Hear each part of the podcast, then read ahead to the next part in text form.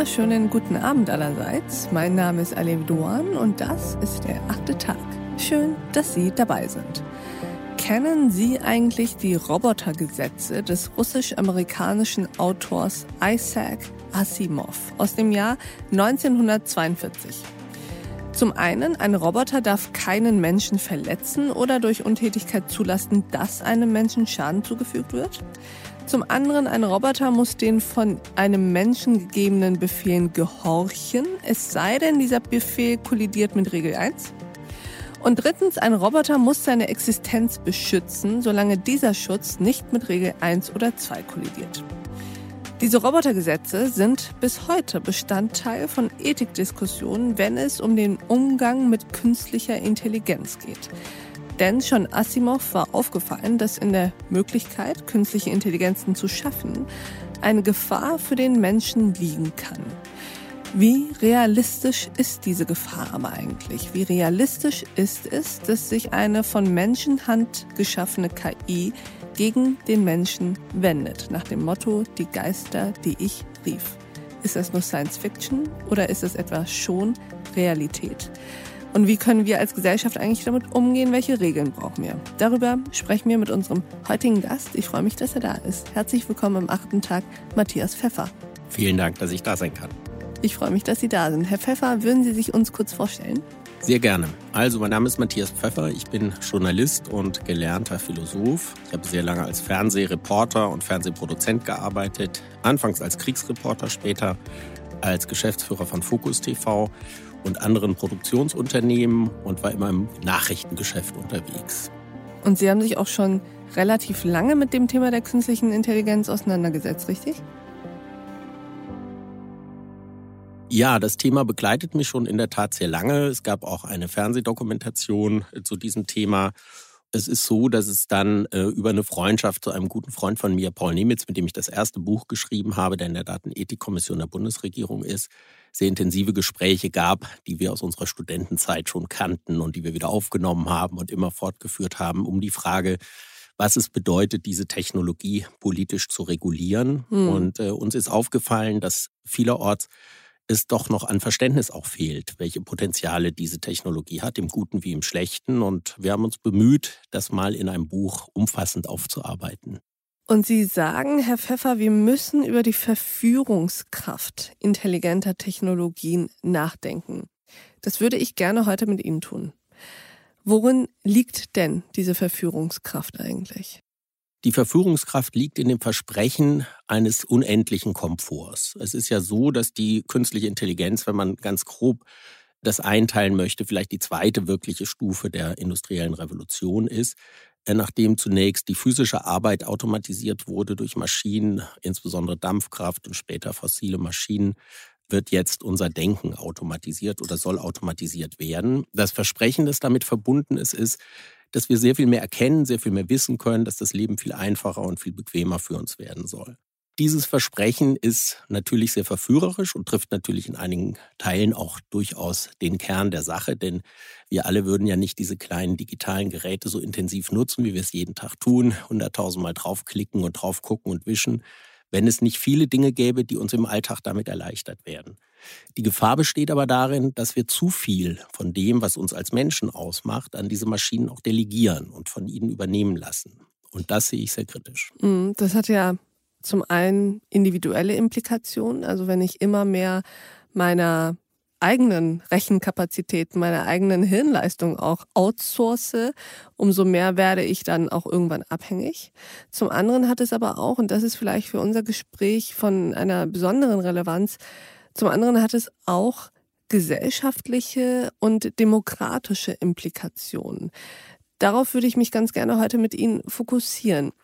Denn in der Tat sagen Sie ja, dass die digitale Transformation schon bereits jetzt die Demokratien weltweit unter Druck gesetzt hat. Wir haben anfänglich so eine Art positive Phase erlebt, gerade zu Zeiten des arabischen Frühlings, wo wir gesehen haben, dass sich demokratische Kräfte, dass sich äh, reformwillige Kräfte, freiheitliche Kräfte über soziale Netzwerke etc überhaupt erstmal finden und organisieren. Aber seit geraumer Zeit werden wir immer öfter mit den negativen Folgen, auch den negativen demokratischen Folgen konfrontiert. Was sind da so Beispiele, die Ihnen sofort einfallen, wenn es darum geht, inwiefern die digitale Transformation jetzt schon unsere Demokratien gefährdet? Ja, ich glaube, das können wir jeden Tag beobachten, wenn wir anschauen, wie unser öffentlicher Diskurs sich in den letzten Jahren verändert hat und wie er heute abläuft. Wir sehen das an der Covid-Diskussion ganz aktuell. Wir sehen es an, der, an den Querdenkern, an den Leuten, die immer Minderheitenmeinungen vertreten. Wir sehen es daran, äh, dass äh, Hass und Spaltung nach wie vor Themen sind, die viele große Demokratien beschäftigen. Schauen Sie nach Amerika. Das Thema ist dort längst nicht erledigt nach der Abwahl von Präsident Trump. Und ich glaube, wir müssen erkennen, also vielleicht zunächst nochmal, künstliche Intelligenz ist viel mehr als das, was wir jetzt gerade besprechen. Das ist eine Technologie, die wirklich in allen Bereichen eingesetzt werden kann. Wir sprechen jetzt, wenn es um Demokratie geht, um den Bereich, den ich auch als Journalist gut kenne, nämlich die Öffentlichkeit. Wie hat sich die Öffentlichkeit, die öffentliche Kommunikation verändert? Wie haben sich die Medien verändert durch die Einführung dieser Technologie? Und da ist hervorzuheben, dass ja, wir sind am Ende der Massenmedien angelangt. Wir sind bei den sogenannten personalisierten Medien. Das bedeutet, und da sind wir auch wieder beim Versprechen des Komforts, dass uns ganz persönliche Nachrichten übermittelt werden, die sich für uns viel besser anfühlen als das, was für alle gedacht ist. Und diese persönlichen Nachrichten werden auf der Basis von Datenprofilen, die über uns erstellt werden, gemacht. Das heißt, sie adressieren unsere geheimen Wünsche und Absichten und treffen viel besser das, was wir glauben, selber zu wollen. Das Problem ist, dass aufgrund dieser enormen Datenmengen, die vorliegen und der Leistungskraft dieser Technologien Vorhersagen über unser Verhalten möglich sind, die weit über das hinausgehen, was wir selber wissen. Das heißt, der Übergang zwischen wir kriegen Vorschläge gemacht und werden angestupst, wie man das heute nennt, Nudging, und wir werden manipuliert und verführt, der ist fließend. Diesen Übergang den muss man ganz klar artikulieren, der ist wichtig. Denn nur wo wir autonom sind und wirklich auch selbst entscheiden, kann es auch Demokratie geben. Das ist einfach die Grundlage von Demokratie, dass wir frei sind. Aber helfen Sie uns nochmal da, die Brücke zu schlagen von dem, was Sie jetzt gerade erläutert und skizziert haben und dem, was Sie zu Beginn gesagt haben, nämlich als es um das große Thema Hass ging und der Umgang miteinander. Verbinden Sie uns das noch einmal. Also wir sind dabei Social Media Algorithmen. Mm, und mm. Social Media Algorithmen sind trainierte Algorithmen, die äh, unser Verhalten ausspähen und versuchen zu beeinflussen. Und sie werden entwickelt auf der Basis von psychologischen Erkenntnissen. Und die sind jetzt mal gar nicht so neu, weil das kannte auch schon der Boulevardjournalismus, dass man immer erstmal an die Emotionen appelliert und dann die Leute besser erwischt. Das Problem ist nur, hier wird an die Emotionen von einzelnen Menschen in, der, in einer Weise appelliert, äh, dass die Emotionen überhand nehmen bzw. hoch zum Hochkochen gebracht werden. Das Diese heißt, es ist eine bewusste Eskalation. Ja. Mhm. Also die Algorithmen sind ganz einfach darauf trainiert, dass sie immer lange da bleiben erstmal. Und das bedeutet, sie kriegen immer spannendere Sachen. immer lange auf der auf Plattform dem Kanal, bleiben. auf der Plattform mhm. bleiben, möglichst lange Präsenz haben. Das ist das erste Ziel. Also wenn Sie sich anfangen, über irgendetwas zu interessieren, das mit Weltraumfahrt zu tun hat, werden Sie am Ende irgendwo landen, dass die Mondlandung eben ein Fake ist, weil immer spektakulärere Geschichten Ihnen präsentiert werden. Die sucht der Algorithmus für Sie raus. Er merkt, Sie wollen das lesen und dann jubelt er es Ihnen unter. Und das Problem ist, dass wir dann zu diesen personalisierten Wahrnehmungen der Welt kommen, die am Ende nichts mehr mit allgemein geteilten Wahrheiten zu tun haben. Das Motto hier Ihres Unternehmens ist ja, Wahrheit beginnt immer zu zweit. Mhm. Äh, und äh, ich sag mal mindestens zu zweit. Wahrheit gibt es nur zu zweit, ja, genau, der berühmte Satz von Hannah Arendt. Genau. Mhm. Die gibt es sogar nur in der Gesellschaft und als Gemeinschaft. Und heute sind wir ja durch die Personalisierung der Nachrichtenwelt im Glauben, dass nicht nur jeder das Recht auf eine eigene Meinung, sondern auch auf eigene Wahrheiten und eigene Fakten hat. Und das ist falsch. Und das ist ja eine gigantische Paradoxie, die sich da abspielt, denn auf der einen Seite der Medaille leben wir in den informiertesten Zeiten jemals. Das heißt, wir haben so viel Zugriff auf Wissen und Fakten und auch Wissenschaft wie noch nie zuvor und gleichzeitig geht unser gemeinsames, unser geteiltes und kollektives Wissen über Fakten verloren. Je mehr Wissen dort ist oder vorhanden ist, desto größer wird die Komplexität und desto wichtiger wird es, Orientierung zu geben. Das Problem ist, dass wir heute so viele Informationen und Daten haben, dass die nur noch von Maschinen organisiert werden kann. Das heißt, wir können uns gar keinen Überblick über diese Daten mehr verschaffen, ohne dass nicht Programme eingesetzt werden, die sie für uns aufarbeiten. Und da sind wir natürlich schon bei der Macht dieser Technologie, die unser Wissen, unser Weltbild heute maßgeblich formt. Deswegen mhm. ist es wichtig, dass wir verstehen, wie diese Maschinen arbeiten. Wie viel würden Sie sagen, verstehen wir davon, wie diese Maschinen arbeiten? Ich glaube sehr wenig. Also Umfragen zeigen, der Endkunde weiß nicht mal, dass die Nachrichten überhaupt ausgewählt werden. Also gerade in den USA gibt es da sehr detaillierte Studien. Dort informieren sich über 40 Prozent der Leute nur noch über Social Media. Und die meisten wissen nicht, dass die Nachrichten ausgewählt werden. Also es ist frei nach dem alten witzigen Spruch, warum passiert eigentlich jeden Tag so viel, dass es in 15 Minuten Tagesschau passt? So sind für diese Leute die Nachrichten in ihrem Newsfeed das Natürlichste auf der Welt. Das spiegelt absolut äh, für sie wider, was auf der Erde passiert. Und sie merken natürlich nicht, dass sie da zum Opfer von Manipulationstechniken werden. Teilweise sind da Bots im Einsatz. Die Geschichten sind nicht überprüft, weil keine Journalisten mehr mitarbeiten. Und dadurch entsteht natürlich das, was uns heute so zu schaffen macht. Eben äh, sehr viele gefühlte Wahrheiten, die aber nichts mit der wirklichen Wahrheit zu tun haben und zunehmend auch ja die Weigerung, sich diesen Auseinandersetzungen und teilweise auch Schwierigkeiten auszusetzen, die es nun mal erfordert, zur echten Wahrheit vorzustoßen. Das bedeutet nämlich, sich mit den Fakten zu beschäftigen und mit Argumenten. Bei, das würde ich, glaube ich, ganz gerne noch hinzufügen, das haben Sie eben ja auch schon gesagt, bei gleichzeitiger Radikalisierung. Das kommt ja noch erschwerend hinzu. Es gibt ja eigentlich fast keinen Menschen mehr in der Öffentlichkeit, der keine Hass- und Morddrohungen bekommt. Ja, und das wiederum ist ja auch nichts, was nur im Digitalen bleibt, sondern das hat ja direkte Auswirkungen auch aufs Analoge, sage ich jetzt mal, aufs Reale.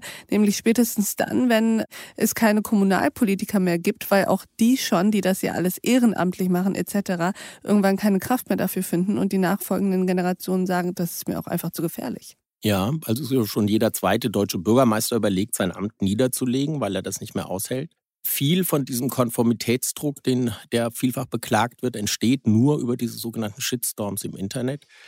Wenn Sie sich ansehen, es werden viele Vergleiche gezogen zwischen unseren 20er Jahren und denen vor 100 Jahren. Wir haben eine Reihe von Parallelen tatsächlich. Man sollte es vielleicht nicht damit übertreiben, aber auch damals waren neue Massenmedien wie das Radio und später der Film im Einsatz und wurden auch von politischen Parteien genutzt, um Radikalisierung herbeizuführen, weil sie einfach die Emotionen der Leute in einer nie gekannten und ungelernten Art und Weise damit beeinflussen können. Ich würde mal die These aufstellen, was damals die Straßenkämpfe waren, die so hier in Berlin tobten, das sind heute die Shitstorms, die virtuell toben.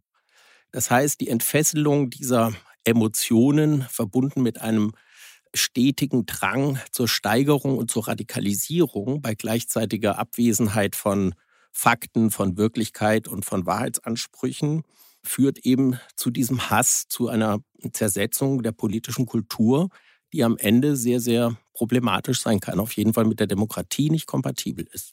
Aber da könnte man noch dann sagen, also scheint das ja alles etwas zutiefst Menschliches zu sein. Das steckt in uns und hat mit der Technik, die erstmal per se neutral ist, nichts zu tun. Doch, das Problem ist, dass wir Menschen abgründig sind und dass diese Technik das Schlechteste in uns hochholt und uns nicht hilft, das Beste aus uns zu machen. Das sollte sie eigentlich tun und das war ursprünglich auch das Versprechen, das in dieser digitalen Technik lag. Woran liegt das eigentlich? Also Sie beschreiben ja auch in Ihrem Buch, weshalb die Technik mehr dazu nützt, hm, ich sag mal, negative Hassporolen, Treufabriken etc. auf Vordermann zu bringen, als Demokratisierungsprozesse besser zu organisieren. Woran liegt das eigentlich? Es liegt daran, wie diese Algorithmen derzeit eingesetzt werden und dass dahinter ein ganz gnadenloses ökonomisches Prinzip steht. Wir kommen nochmal zu dem ersten Ziel dieser Algorithmen auf Social Media, ihre Verweildauer auf der jeweiligen Plattform zu maximieren. Dann kommt das zweite Ziel, Sie sollen am Ende klicken und die eingeblendete Werbung, die passend zu dieser jeweiligen Form, die sie, für die sie sich entschieden hat, für die Inhalte eingeblendet wird, die sollen Sie dann auch kaufen. Dann ist der Algorithmus am Ziel, darauf ist er programmiert. An dem Beispiel des Sturms aufs Kapitol am 6. Januar kann man das ganz gut erläutern. Die Leute damals haben ihre Aktivität, die dabei waren, selber live auf Facebook übertragen. Und während dieser Übertragungen wurden dann Werbung für Waffen und Militaria eingespielt von mhm. Facebook. Da können Sie sehen, dass die Algorithmen nicht den Selbstzweck haben, sie gut zu informieren oder sie mit allen Menschen der Welt zu vernetzen, wie das Herr Zuckerberg immer verkauft, sondern sie haben einfach den Zweck, ihnen am Ende etwas zu verkaufen. Und die Algorithmen sind so intelligent in Gänsefüßchen, dass sie lernen, dass einfache Menschen mit einfachen Weltbildern leichtere Opfer von solchen Entscheidungen sind. Und deswegen ist es für sie der einfachste Weg, sie in eine möglichst eine einseitige Ecke zu drängen, um ihnen dann ein Produkt, das passend dazu ist, auch wirklich möglichst sicher verkaufen zu können. Sie haben gerade Mark Zuckerberg gesagt, denn in der Tat, wir haben eben darüber gesprochen, dass Algorithmen so und so programmiert sind und äh, dass das das Ziel ist, worauf Algorithmen programmiert sind. Aber diese Passivkonstruktion verhindert natürlich den Blick darauf, dass es Menschen gibt, dass es Unternehmen gibt, die die Algorithmen diesseitig und jenseitig programmieren. Das heißt, am Ende liegt es ja doch wieder in unserer Hand, dafür zu sorgen, wie eine künstliche Intelligenz funktioniert. Ja, das ist grundsätzlich völlig richtig, aber wir haben es bei dieser Technologie mit etwas zu tun, das gegenüber der bisherigen Technologie, wo man immer sagt, die ist neutral, also nehmen Sie das berühmte Messer, da können Sie also Brot mitschneiden und jemanden erstechen. Und wenn Sie sich jetzt angucken, in Amerika gerade aufgrund des aktuellen Falls, wird ja verbreitet, Waffen töten nicht, sondern Menschen mm, töten. Genau. Das ist ja die alte Sache der Waffenlobby. Und hier kommt man der Sache mit den Algorithmen schon etwas näher, denn die Algorithmen sind von sich aus durchaus etwas gefährlicher als ein ganz neutrales Warum? Werkzeug. Die neue künstliche Intelligenz äh, mit dem sogenannten Deep Learning, die auf neuronalen Netzwerken beruht, verändert sich, während sie aktiv ist, selbsttätig. Das Können heißt, Sie uns ein Beispiel für die alte künstliche Intelligenz nennen und eins für die neue? Ja. Also das alte künstliche Intelligenz war Deep Blue zum Beispiel, die berühmte IBM-Computermaschine, die zum ersten Mal den Schachweltmeister Kasparov geschlagen hat. Das war einfach ein unheimlich schlauer Rechner, der im Grunde nichts anderes war von der Funktionsweise wie das, was wir schon alle als Schüler, als Taschenrechner in der Schule hatten. Natürlich war uns das auch überlegen, mathematisch, schnell. Er hatte genau. einfach sehr viele Daten, alle, alle Schachpartien abgespeichert, konnte die rauf und runter also hohe lesen. Rechenleistung. Hohe Rechenleistung in maximal schnellster mhm. Geschwindigkeit mhm. und dadurch natürlich dem menschlichen Denken zunächst mal überlegen. Das heißt, er rechnet schneller, als wir denken können kann aber nicht selbsttätig Entscheidungen treffen und Schlüsse ziehen, sondern rechnet einfach nur die Wahrscheinlichkeit des nächsten Zuges aus auf der Basis von Partien, die Menschen schon gespielt haben. So, und jetzt die Deep neue Learning, das war AlphaGo, das war die Revolution und das ist, glaube ich, auch wirklich der, der, der eigentliche Sputnik-Effekt sozusagen dieser Technologie gewesen. Da hat eine Maschine von Google den Go-Weltmeister geschlagen. Go ist ein sehr viel mhm. komplexeres Spiel noch als Schach. Und die hat das getan, indem sie sich das Spiel selber beigebracht hat. Das heißt, die spielt ein paar Tage und Nächte in Hochgeschwindigkeit gegen sich selbst und trifft dann Entscheidungen, die die Programmierer, die Ingenieure nicht eingegeben haben. Das heißt, die nicht dem Programm entsprechen. Aber wie geht das? Weil die Maschine selbst lernt. Man baut äh, das, was unser Gehirn macht, nach mit sogenannten neuronalen Netzwerken. Man muss sich das vorstellen wie so verschiedene Layer oder Ebenen, in denen die Elektronengehirne dann organisiert sind. Und da werden die Effekte sozusagen durch Verstärkungseffekte innerhalb des Systems so erzeugt, dass eine gewisse Autonomie, wobei dieses Wort natürlich falsch ist, denn Autonomie heißt ja eigentlich Selbstgesetzgebung. Das können die Maschinen natürlich nicht. Die können sich nicht selber Gesetze geben, aber die können selber Entscheidungen treffen, die der Programmierer ihnen nicht eingegeben hat. Das heißt, der Output, den die Maschine gibt, ist nicht vorhersehbar aus dem Input, den wir vorne eingeben. Das nennt man das Black Box Prinzip solcher Deep Learning Maschinen. Und das macht sie gefährlich. Denn ja, wir das müssen klingt immer, in der Tat hochriskant. Wir müssen ja immer wissen, was da ja. passiert. Und äh, manchmal rechnen die so schnell, dass wir es nur im Nachhinein verstehen können. Und dann haben wir ein großes Problem.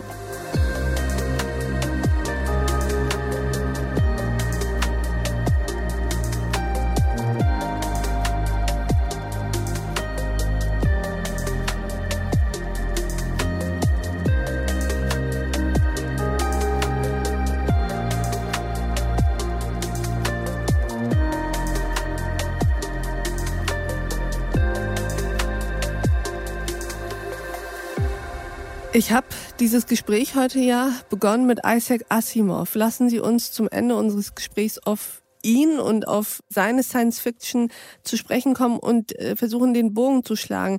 Wenn wir also sagen, es gibt bereits eine Technologie, die mit Blackboxen arbeitet, bei denen wir vom Input her noch nicht wissen, was der Output sein wird. Wie real Sind dann solche bisher nur aus der Science Fiction bekannten Vorstellungen, dass künstliche Intelligenzen, Roboter, wie auch immer, irgendwann anfangen, selbstständig Dinge zu tun, die wir in der Form gar nicht bezweckt hatten? Ja, also bei, bei Asimov gibt es ja diese schöne Geschichte iRobot, die auch verfilmt wurde, kennen viele sicherlich, mhm. wo sich die Roboter dann äh, eben gegen die Menschen wenden, weil sie sagen, ja Moment, wenn wir die drei Gesetze zu Ende denken, dann müssen wir ein viertes oder auch als das nullte Gesetz bezeichnet hinzunehmen. Denn das heißt nämlich, einzelne Menschen sind ja schädlich für den Fortbestand der Menschheit und dann müsste man ja, um die Menschheit zu schützen und zu retten, einzelne Menschen auch töten dürfen. Das ist natürlich eine Science-Fiction-Geschichte eines Erzählers und eines Romanciers, die aber vielleicht doch viel Wahres hat. Denn wir müssen uns vor Augen führen, dass Maschinen, äh, die heute wirklich weitreichende Entscheidungen treffen können, nicht ethisch empfinden und handeln können. Das können nur wir. Deswegen müssen wir sie einhegen und so regulieren, dass sie nur Entscheidungen treffen, die diejenigen, die sie einsetzen, auch nach unseren Rechtsverständnissen und moralischen Vorstellungen verantworten können dieses Prinzip Verantwortung muss diesen Maschinen sozusagen als Regelrahmen gesetzt werden, weil sie selber nicht in der Lage sind, einen solchen Rahmen ausfindig zu machen. Ich persönlich glaube, die Gefahr, dass sich die Maschinen gegen uns wenden, wie das so in dieser Hollywood-Geschichte ist, ist nicht so groß. Ich glaube zum einen, also derzeit noch nicht. Man spricht davon, dass wir im Jahr 2050 vielleicht äh, einen Zustand haben, wo eine sogenannte generelle künstliche Intelligenz da sein könnte, die nicht nur in speziellen Teilgebieten besser ist als wir, sondern ganz generell besser ist als der Mensch. Im Sinne von schneller rechnen und schneller mm, entscheiden effektiver. kann, mm. effektiver sein kann. Aber diese Sache ist, wie gesagt, noch sehr, sehr unklar. Die größere Gefahr besteht aus meiner Sicht zum einen darin, dass wir heute viele Entscheidungen abgeben an solche intransparenten Maschinen und dann glauben, weil da ja immer so ein gottgleicher Status propagiert wird. Diese Maschine ist super intelligent. Das geht ja schon los beim Begriff der künstlichen mm. Intelligenz. Dass wir dann daran glauben und sagen, okay, wenn das aus der Maschine so rauskommt, dann machen wir das so. Berühmte Beispiele sind ja eben die Richtersoftware in den USA, äh, wo tatsächlich die Freilassung von Häftlingen schon, ja, der Richter delegiert an so eine Software. Und äh, die rechnen irgendwelche Statistiken hoch und wenn der Richter anfängt, sich daran zu halten, haben wir ein Problem, weil wir dann die Transparenz einer so wichtigen Entscheidung abgegeben haben an eine Maschine. Und je mehr wir solche Entscheidungsprozesse abgeben, desto mehr entmachten wir uns und logischerweise shiften wir die Macht sozusagen zu den Maschinen rüber, zu denen, die sie heute betreiben. Und ich glaube, auch in einem zweiten Schritt weitergedacht, es wird nicht so sein, dass die sich böse gegen uns wenden, weil die können gar nicht böse sein, mhm. können aber auch nicht gut sein. Die sind einfach dumm im Sinne von bewusstlos, aber unglaublich mächtig. Und ihre Macht besteht darin, dass sie uns machtlos machen können und vielleicht auch wenn wir dumm, das zulassen. wenn wir das zulassen, wenn wir selber aufhören zu denken, zu reflektieren, wenn wir nicht mehr glauben, dass wir den Maschinen und ihrem Einsatz rechtlich und politische Grenzen setzen müssen, die wir verantworten können als Menschen. Nun sind Sie ja nicht im achten Tag, weil Sie einfach nur davor warnen wollen, wie schrecklich gefährlich das alles ist. Sie sind ja nicht hier für eine Technikschelte. Sie sehen das Ganze ja kritisch konstruktiv, würde ich sagen. Und deswegen haben Sie ja auch Ideen, wie wir die künstliche Intelligenz durchaus weiter nutzen können, auch als Bestandteil nutzen sollten, denn sie hat ja auch viele, viele Vorteile. Aber wir müssen das Ganze transparenter machen und besser kontrollieren. Was sind so die ersten Vorschläge, die Sie haben oder die ersten Dinge, die umgesetzt werden könnten für eine Zukunft, im besten Falle eine Gegenwart, in der die Gesellschaft, die Politik, die Wirtschaft auf Augenhöhe ist mit den Dingen, die sie selbst erschaffen hat? Also ich will da gar nicht so originell wirken. Es ist Gott sei Dank so, dass die Diskussion auch mittlerweile die Politik, die Politik in Gänze mm. erreicht hat. Man kann sich anschauen, was die EU-Kommission zum Beispiel jetzt vorgelegt hat als Regulation der künstlichen Intelligenz. Das ist ein Gesetzesvorschlag, den ich sehr gut finde, weil er verschiedene Risikozonen definiert, in denen künstliche Intelligenz eingesetzt wird. Wenn Sie an autonome Waffen denken, ist das ein ganz anderes Thema, als wenn Sie davon reden, dass irgendeine Firmensoftware die Steuerbescheide für jemanden ausfüllt. Das heißt, wir müssen sehr genau hinschauen, wo wird sie eingesetzt und in welchem Umfang ist sie schon selbst tätig, aktiv und dafür müssen dann rechtlich ganz klare Rahmen gesetzt werden. Um konkret zu werden, nochmal zu unserem Thema Social Media mhm. und vielleicht auch zum Journalismus, der uns ja umtreibt. Die Frage ist, warum darf Facebook ein so gewaltiges Netzwerk betreiben, und auch die Inhalte dafür liefern und vermarkten. Das könnte man zum Beispiel sehr leicht trennen, indem man das wie bei der Regulierung auch von Telefonnetzen und von großen Kabelgesellschaften in der Vergangenheit auch schon häufiger gemacht hat, dass sie Infrastruktur und Inhaltegeschäft zum Beispiel trennen. Das heißt, es ist nur eine Idee, solche großen sozialen Netzwerke nicht so mächtig werden zu lassen, wie sie es derzeit sind. Wie würde das konkret im Fall von Facebook dann aussehen?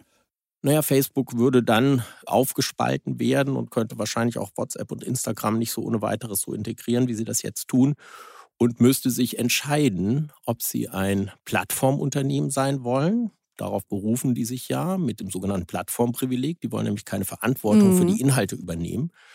Und die Enthüllungen der, jetzt, der letzten Wochen zeigen ja auch, sie können das gar nicht. Weder ist ihre sogenannte künstliche Intelligenz in der Lage, alles, was giftig und gefährlich ist, rauszufiltern, noch sind sie selbst in der Lage, die Entscheidungen zu treffen, die für eine Demokratie wichtig sind. Die Medien wissen, wie das geht. Die sind längst als vierte Gewalt reguliert, aber so reguliert, dass sie weiterhin unabhängig sein können. Und Facebook muss sich entscheiden, ob sie ein Medienunternehmen sein wollen, was sie de facto sind, denn sie machen ja auch den Medien das Leben schwer. Sie ziehen ihnen die Werbeerlöse weg und übernehmen die Information der Bevölkerung. Oder ob sie ein Plattformunternehmen sein wollen, wie ein Telefondienstleister. Und auf diese Freiheit berufen sie sich. Wie ähm, würde denn dann Facebook tatsächlich für den Nutzer dann aussehen? Also was würde sich dann ändern am Nutzen von Facebook? Die Inhalte würden von Dritten eingestellt gibt noch eine weitere Idee, die will ich kurz noch sagen, dann kann man mhm. sich das besser vorstellen. Eine weitere Forderung oder Vorschlag wäre die sogenannte Interoperabilität. Das heißt, Facebook müsste sich öffnen für kleinere Netzwerke. Wenn Sie also jetzt als Medienunternehmen hier, Pioneer, sagt, wir wollen auch so ein Netzwerk machen, dann wollen Sie das, wenn Sie es neu aufbauen, werden Sie es gleich wieder sein lassen, weil wo zwei oder drei Mitglieder sind, wird kein anderer hingehen. Die gehen alle dahin, wo schon alle sind.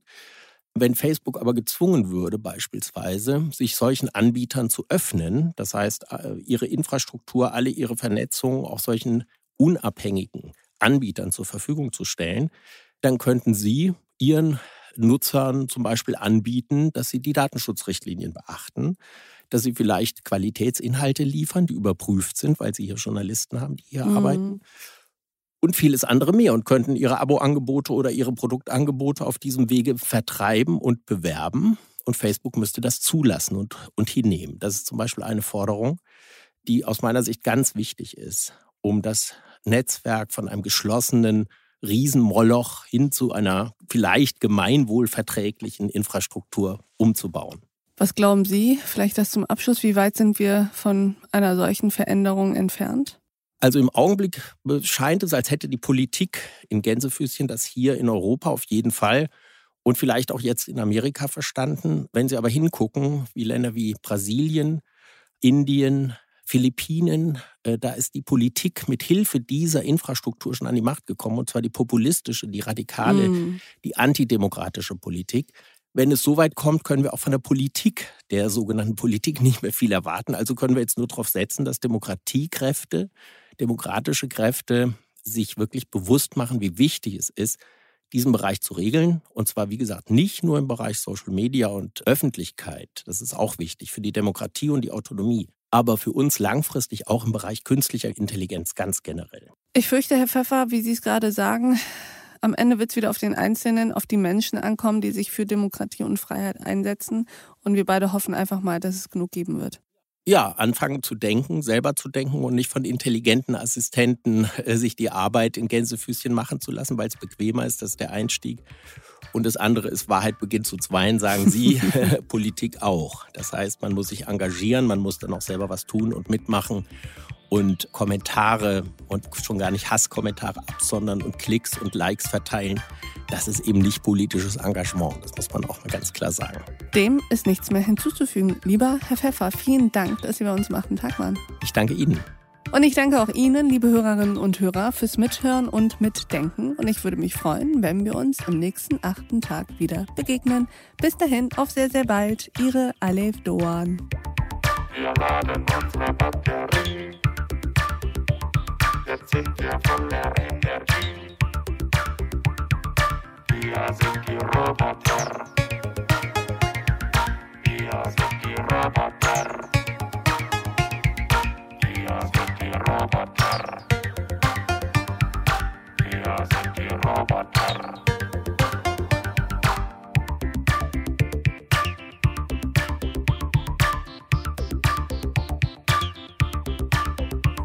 Wir funktionieren automatisch.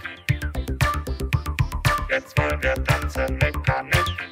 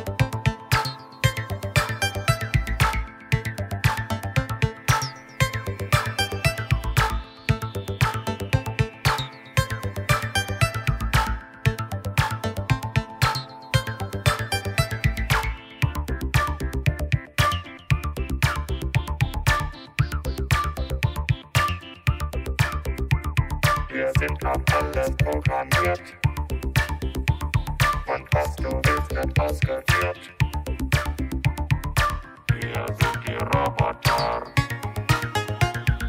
Dia suki robotar Dia suki robotar Dia suki robotar